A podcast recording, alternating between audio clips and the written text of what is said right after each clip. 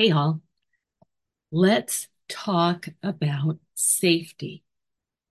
And when I trained exotic animal trainers, for example, at the National Zoo, this is a huge, huge, huge subject and something that I spent a lot of time on. So, for example, when I learned that I was going to be responsible for bears, not just bears, but five out of six kinds of bears, including grizzlies and polar bears.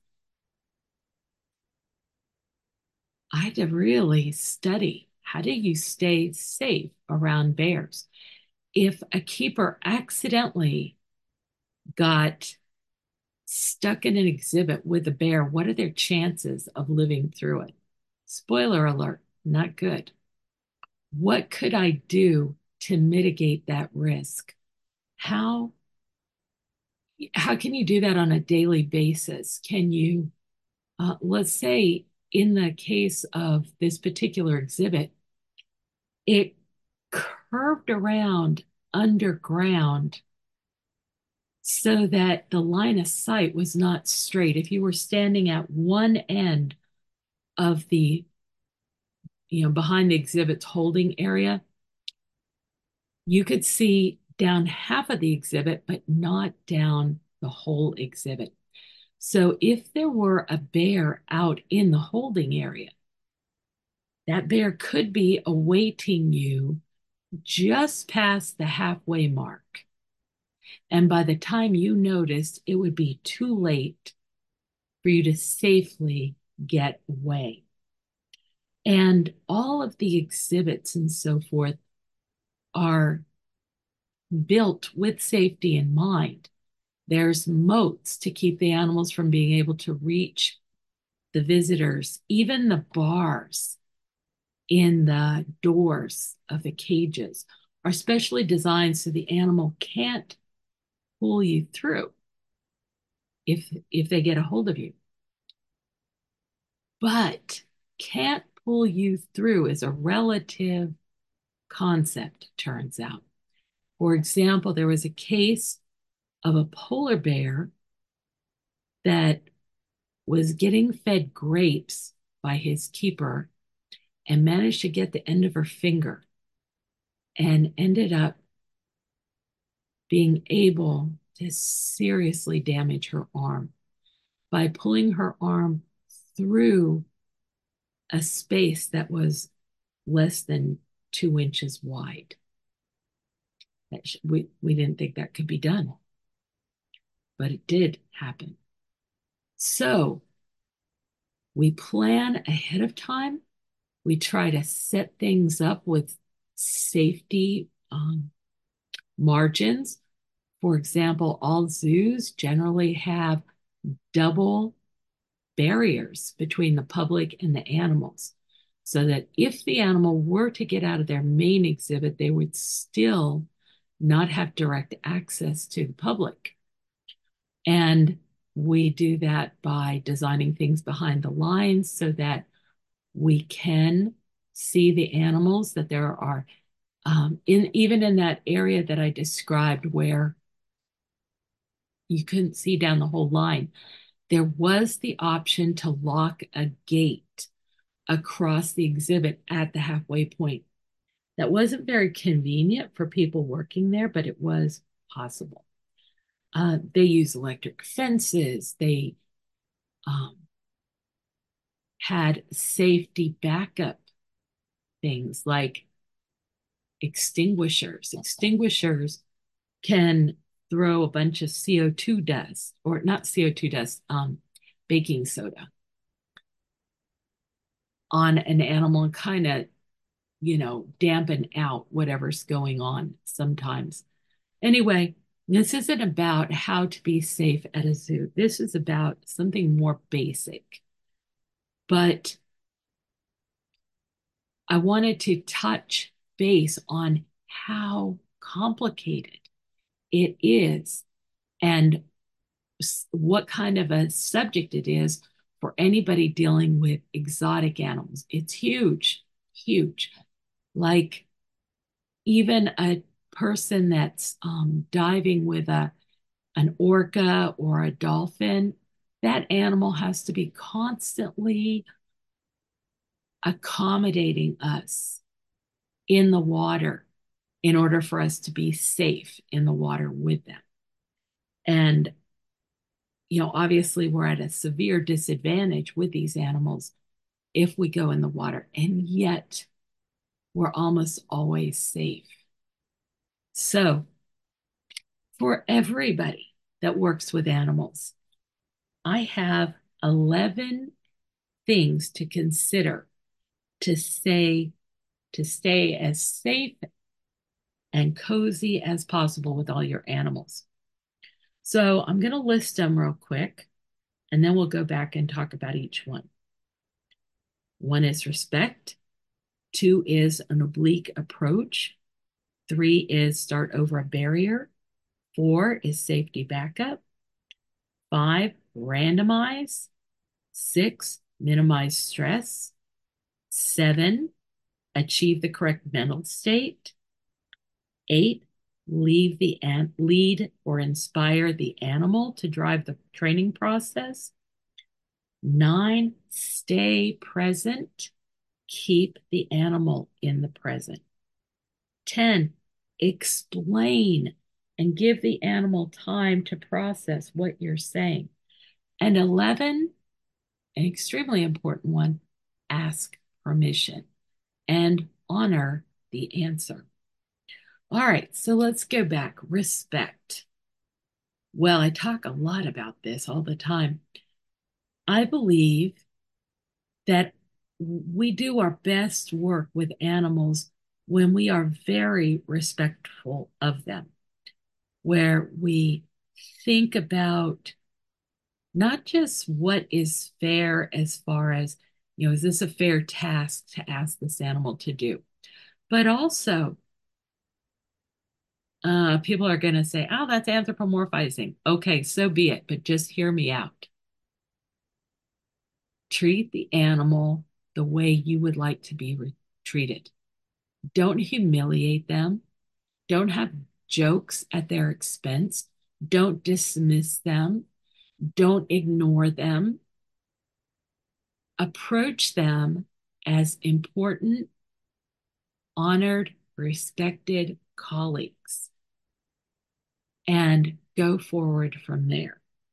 I can't overestimate or overemphasize how important this is. What I saw in my own work with animals is animals that started out being aggressive soon changed and became very protective of me. And one of the stories I tell a lot is where um, I was walking through the gray seal exhibit, and a female gray seal just goes, ah, as she turns toward me, probably not even realizing I was right there. And my hand grazed along her teeth. And she instantly flipped away, like literally gagging. She did not want to automatically snap at my hand. And she went beyond to make sure that that didn't happen. And I, of course, you know, explained, I get it. I, that wasn't your fault. I, we're fine. So, of course, she didn't get in any kind of um, trouble for that. And she didn't deserve to be in any trouble. She was really responsive, responsible, and very um, careful, careful of me. Now, the sea lions were the same, very different kind of animals. Less overtly aggressive, but more or just as much of a tendency to grab fish. So during the training process, I taught them that all the fish was theirs. I wasn't going to eat their fish, but it was theirs when I turned it over to them. If it's sitting in the bucket, it's not theirs yet. If it's in my hand, it's not theirs yet. So when I proof this, it turns out that I would swim with the sea lions frequently. And one of the animals was I don't know, she inspired me. It was Maureen. Maureen was always playing jokes on me. Like the time she pushed me into the water. Yeah. Well, anyway, so I took butterfish and put their tails between my fingers. And so I could have one, two, three, four butterfish hanging from my hand.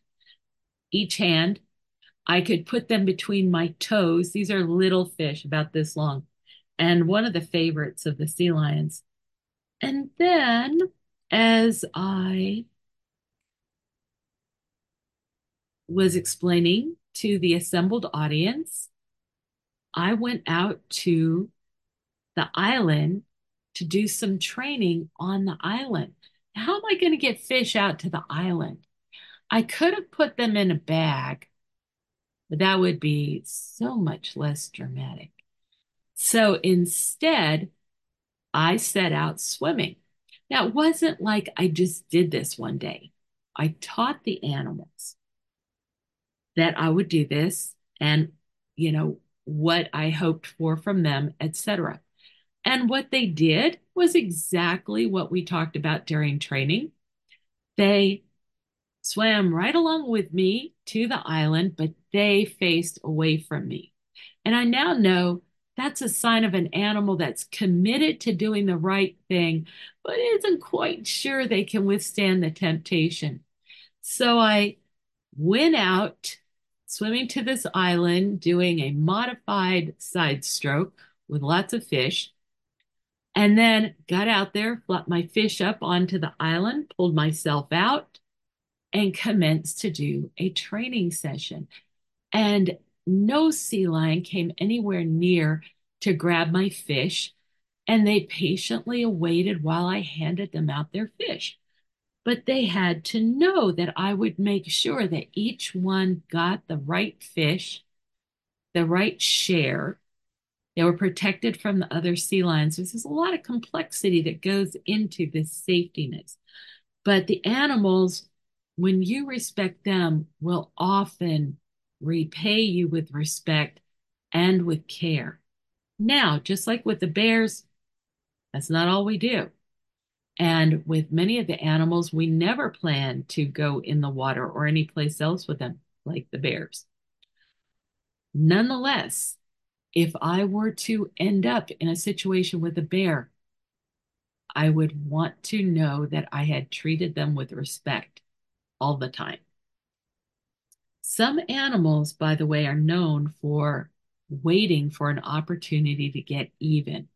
So let's just not create reasons for them to want to get even. Okay, now a second thing is an oblique approach.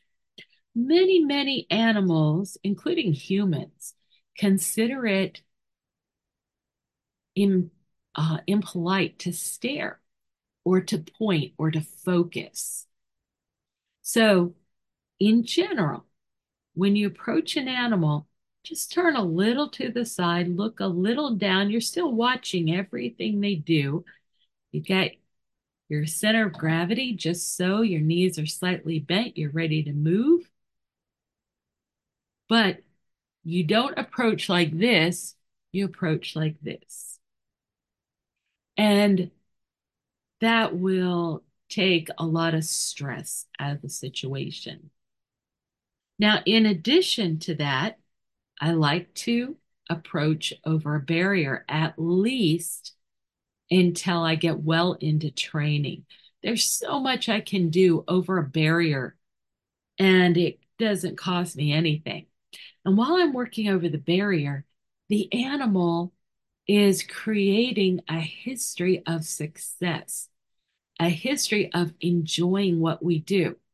I'm not imposing on him. I'm not going in there. I'm not making him feel like, well, what's she going to do next? Maybe she won't stop there. What does she have in her pockets? Maybe she's going to take it away from me. None of that comes up because it's just not part of the equation. They're on one side of the barrier, I'm on the other side. All of our interactions are optional Uh, if the animal meets me, it's because they choose to. And we can name body parts, directions, numbers, duration, um, lots more than that. And we can do it so quickly. I can train faster over barrier than I can in direct contact for lots and lots of concepts and vocabulary. Okay. So that was number three train over a barrier. Four, safety backup. Now, safety backup includes things like having a radio. So I'm not saying you should do all of these things, but these are things that can provide you with safety backup. Carrying a radio, or I guess your cell phone, as long as you're not going to be in the water. Um, devices like noise horns that will discourage an animal to come from coming towards you. How about a pet convincer? Uh, it could be a bottle of diluted vinegar water. It could be some kind of a post or pole. There's a lot of animals that are very influenced by how tall somebody is, how tall the trainer is. And if the animal starts to, you know, come forward into our space, with a lot of them, if we just raise a pole, it will stop that process. If we move into their space, it can stop that process. Uh, people could use a leash. You can spin a leash in front of you like a helicopter blade. Now, you have to pick your safety backup that's appropriate for the situation you're going in. Like a pet convincer or an air horn could be very good for walking down the street with a dog. I'm not going to recommend it for um, bears. Okay. And one of the best safety backups is to work with another person, to always have another person on site that can help if something starts to go wrong. So, safety backup is extremely important. Now, equally important is to randomize. It turns out that we know that there are two major places where trainers get killed or injured when working with the animals. One is when the animals are arguing and we get in the middle of it. And another is we leave and they're not ready for us to leave. And not only do we leave, we take our treats with us. And that can really make an animal angry. It, uh, depending on how you set things up. And so, th- this is another reason randomizing is important. You can create a sense of entitlement that can be lethal I saw lots and lots of people increase and create this entitlement with horses because they were following a rule that said that every time you clicked, you owed that animal a food reinforcer, even if you accidentally clicked when they were doing the wrong thing. First of all, that just is not needed because the whole idea there was that you had to keep the connection really strong between this click and the food. But the reality is that you actually make a stronger persistence. You make the animal more persistent if you don't have reinforcement for every single click. That's the first thing. The second thing is when you randomize your food when you're, you know, bridging the animal, then you can do this skillfully and totally prevent the animal from having food entitlement. Um, with food entitlement, sheesh, they had a killer whale at SeaWorld, and one trainer threw a fish to another trainer kind of as a joke. And the killer whale did not think it was funny. And he came right out of the water and had the trainer that got the piece of fish that I guess he figured was for him, had him up against a training wall. And this is really, really disheartening because the, the whales got the best of all the trainers and you know the best training efforts, all this kind of thing. How did this go so wrong? And this whale was out of performance for an entire year. It turns out all that had to happen for that to get fixed was for feeding to be randomized. You don't get a piece of fish for every little thing you do. You get fish or other reinforcers periodically, and you never know when. That makes it important to always do the best that you can. Okay, so randomize. Now, here is other stuff, not even safety, but other reasons to randomize. Have you ever noticed it's a pain in the neck when every time you pick up your keys, your animals start panting and barking and whining and running to the door? Or you start to put your jogging shoes on, same routine. Or it's time for dinner and everybody starts lunging around and, you know, irritating each other and barking and whining.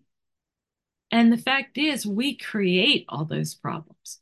We create all those problems by creating a rigid expectation of food with no dependence on the animal's behavior. Fortunately, we know how to fix them also, but let's just not do it wrong in the first place. So, randomize. That means when you're at home, periodically pick up your keys and do something totally random with them pick up food and do random things. Um, with my marine mammals, I would often, with all the animals really, go to their exhibit, talk to them for a few minutes, ask them for a couple behaviors, throw some food in, go to a different side, throw food in over the top, go back in with them, come out. They never knew what I was going to do. And they were fine with me coming and going. And I also tried to make sure that their lives were always interesting you know that that they didn't just have this one training session to look forward to in fact if you came to the national zoo to visit boy if you did and you hear this please comment because i want to know where you are and who you are but do you all remember that i used to set the sea lions up to do relay races and they'd be out on exhibit running the relay races by themselves. Now, I'd be there in spirit because there was a uh, gap in the rock work in the wall.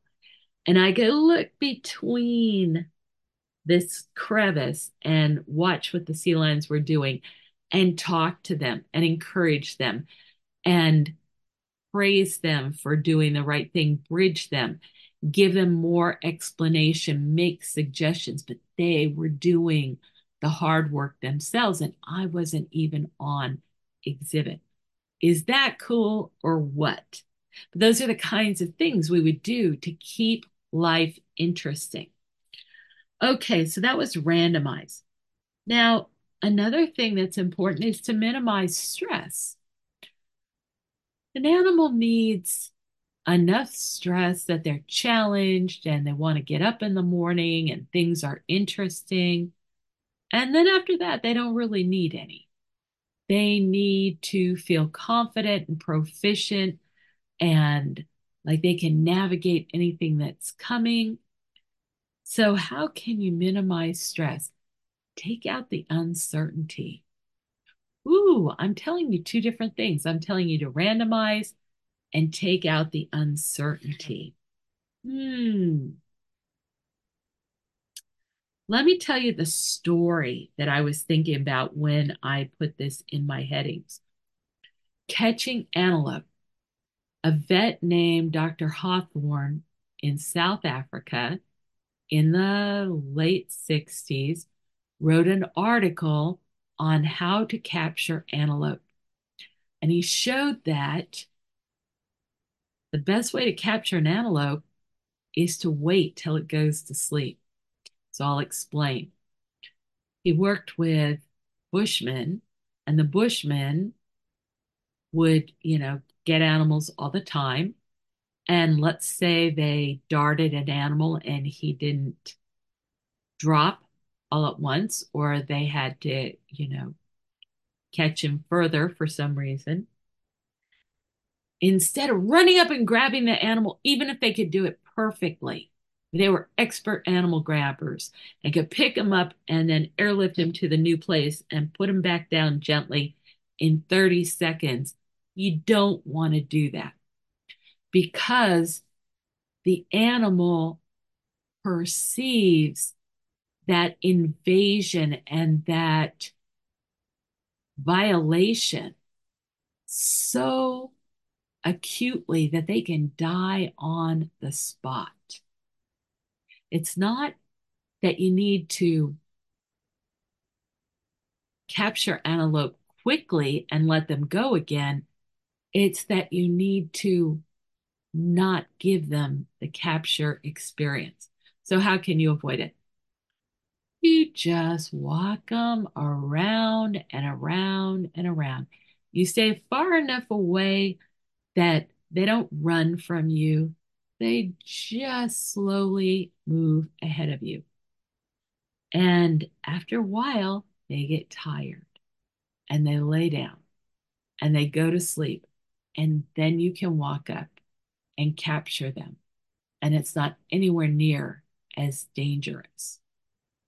So we're seeing in this list of how to be safe with animals, it requires that you have expertise.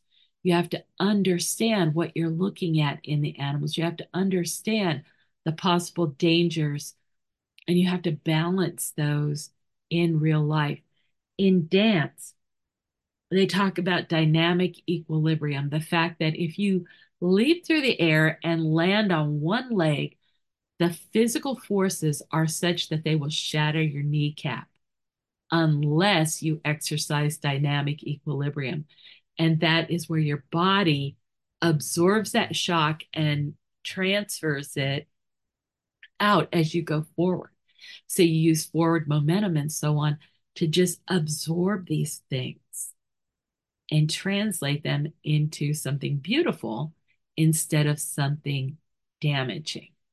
And working with animals is similar. You see a stress and you deflect it. You don't create it. You, if you see the animals are too bored, then you up the ante a little bit. So uh, maybe we'll do another podcast on that because it's a really interesting, worthwhile subject. But uh, we'll do that at another time. So minimize stress for big stressful events like captures, moving the animals, uh, moving them as far as transporting them and also relocating them into you know new homes. Those are very stressful events. Minimize stress if an animal's friend or mate is removed or dies. Okay, now kind of related to stress is helping the animal achieve the best mental state for what you're doing. If we need to move animals in or out of an area, I'd like them to have calm alertness. I do not want them running and dodging and acting like there's a werewolf after them. I want it smooth and boring. So I'm going to cultivate calm alertness amongst my animals. And we do this in the perception modification process. We literally teach animals to meditate and we teach animals to choose to be calm. And believe me, they can always choose to be otherwise. So let's start them at calm. Also, you're going to have the most efficient training progress because when an animal has a lot of dopamine in their system, they lose fine motor skills and hand eye coordination, and they literally lose their ability to think and perceive. I myself have noticed that when I was in a really shocked, uh, a shocking situation, something happened that I really didn't expect. I literally saw blue sparks and could not see for a, a few moments. Like I lost my vision because I was so shocked by what I experienced. There you go. So, the mental state that I'm always trying to inspire my animals to get into and to stay into is calm alert. Now, similarly, I want to inspire the animals to drive the learning process themselves rather than me going, okay, you can do this. Let's go, let's go, let's go. I want to say, hey, look at this interesting thing we could do. Are you interested? Would you like to do this? How about the first step would be this? Can we try that? And because in Bridge and Target, we have such rich, efficient ways to describe what we want to the animal ahead of, you know, actually training them, then we can get virtually zero error training done. Like, and I'm not talking about training where the animal's distracted because he's being lured. And by the way, you can't lure a nail trim anyway. I'm talking about where the animal starts the training process with a clear understanding of what we are trying to accomplish during that training process. And then I set it up and show the animal the pieces and so forth. And just appreciate and praise him as he takes it forward. So I'll give you an example with my horse. I'll tell my horse, okay, let's do this movement and we'll walk forward four steps and then turn to the left eight steps in a circle. And then you'll turn away from me on the right for eight steps, and we'll meet in the middle and walk four steps forward and eight steps back, and then bow. And my horse will simply proceed to walk through that entire sequence. She doesn't look at me. She doesn't show any kind of you know, hesitance or question like, you mean like this? She simply does it. She's making it crystal clear that she heard what I said, she understands, and now, next step. That's a great example of the animal driving the process. We suggest the goal and they make the effort to get it done. That's way better than trying to somehow get an animal to respond in return for food. I use food a lot, but I don't depend on it very much. Okay, now here's another thing that's a mental aspect. Stay present. When you are on your feet with an animal, it is not the time to sit down on the ground or on a chair. It is not the time to talk on your phone. It is not the time to ignore the animal or drop their lead ropes or anything like that because things can become disastrous so quickly. So stay in the present. Now let's take horseback riding, which is particularly prone to accidents when this doesn't happen. People get on a horse and just kind of ignore the horse and go forward and ride and ride and ride. And maybe the horse kind of dissociates. They're walking forward, but they're in la la land and not really paying attention. And then all of a sudden, something happens And it could be something really dangerous, like a car coming towards you. Or it can be something really not dangerous, but still alarming, like a plastic bag blowing through your immediate environment. If the horse has zoned out and some event like this suddenly pulls them back into the presence, they will often bolt. And when a horse bolts, you're sitting there with inertia and they're bolting, and they're often going to leave you on the ground or run into something, and that can be worse. So, how to avoid that? Talk to the animal. Say, hey, do you see that dog at two o'clock? That dog is barking. Shall we go this way? Let's back up. Let's go to the right. Let's, you know, whatever you're going to do.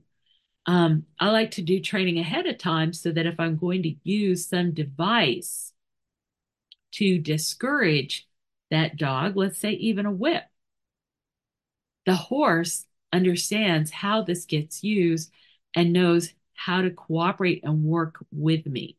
So, to take it off the horse's back and put it in another context, when I take horses and release them back into their pastures, I will often have a um, like carriage or lunge whip with me. And if there are horses that are more dominant than the horse I'm returning in, then I will, first of all, clear the gate and okay, so this doesn't mean that I'm using a whip to drive horses away. Like I'm not whipping horses. I'm using the whip as a cue that shows them exactly the diameter that I need them to be away.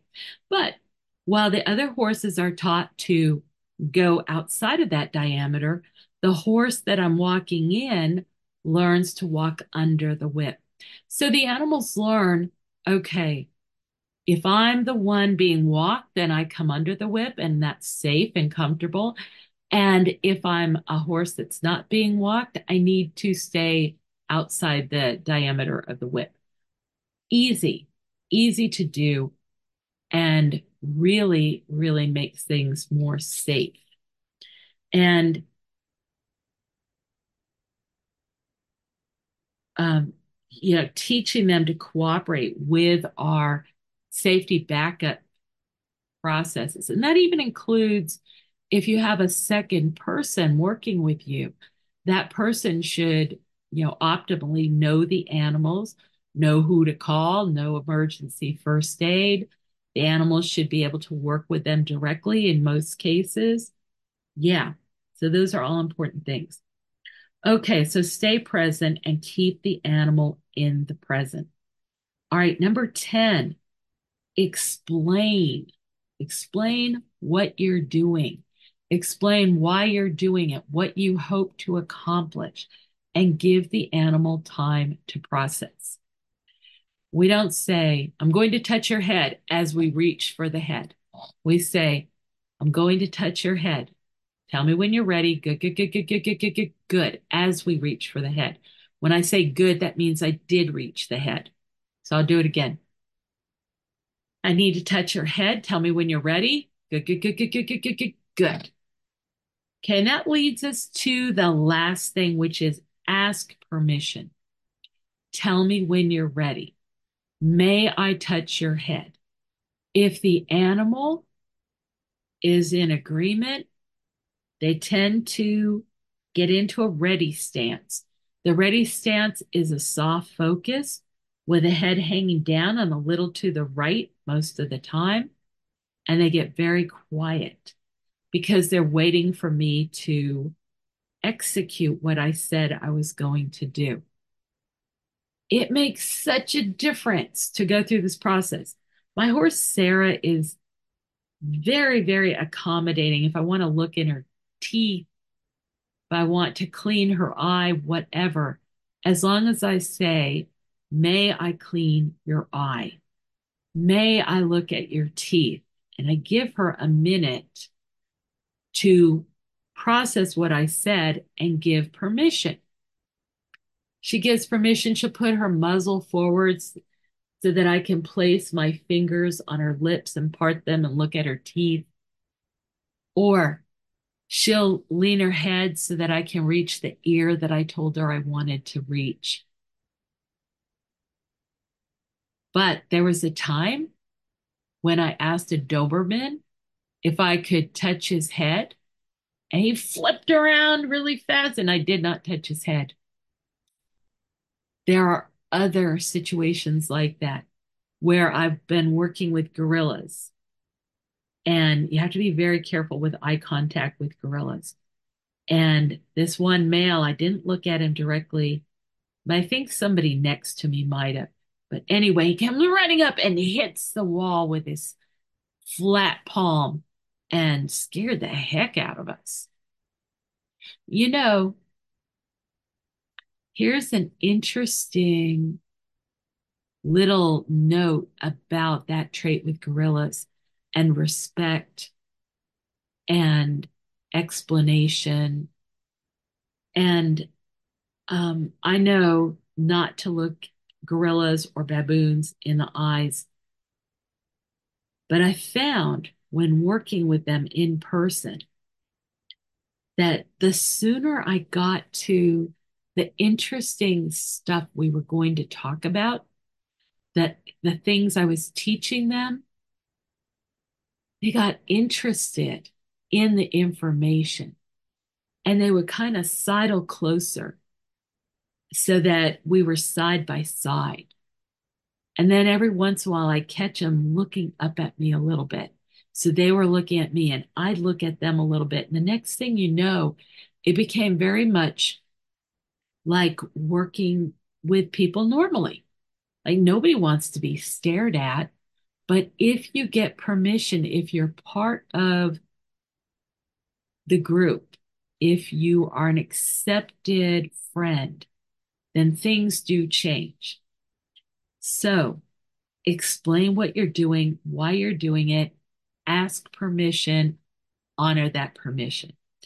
And if you remember the case of Jordy the rhino, part of my asking permission was reminding him that the zoo staff felt like he needed to have his abscess flushed for his own health and safety.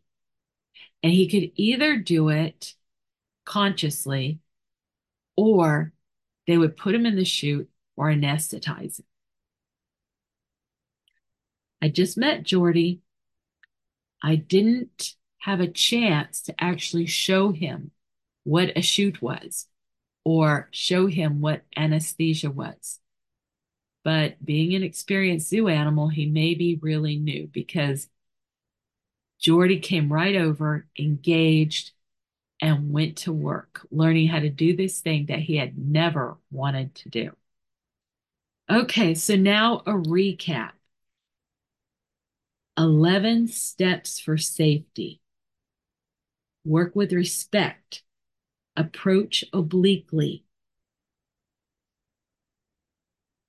work over a barrier to start with. Always have safety backup. Randomize what you do. Minimize stress for especially for big important events.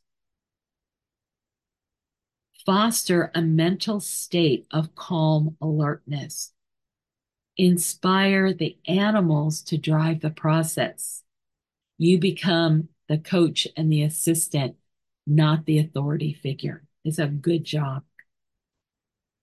Stay present and keep the animal in the present. Explain with giving the time and giving the animal time to process. Explain and give time to process. Ask permission and honor that permission. Okay, let me know what you think. Let me know if there's something new that you haven't tried, or if you think I left out the most important thing at all. Let me know what it is. All right. See you next time. Thank you.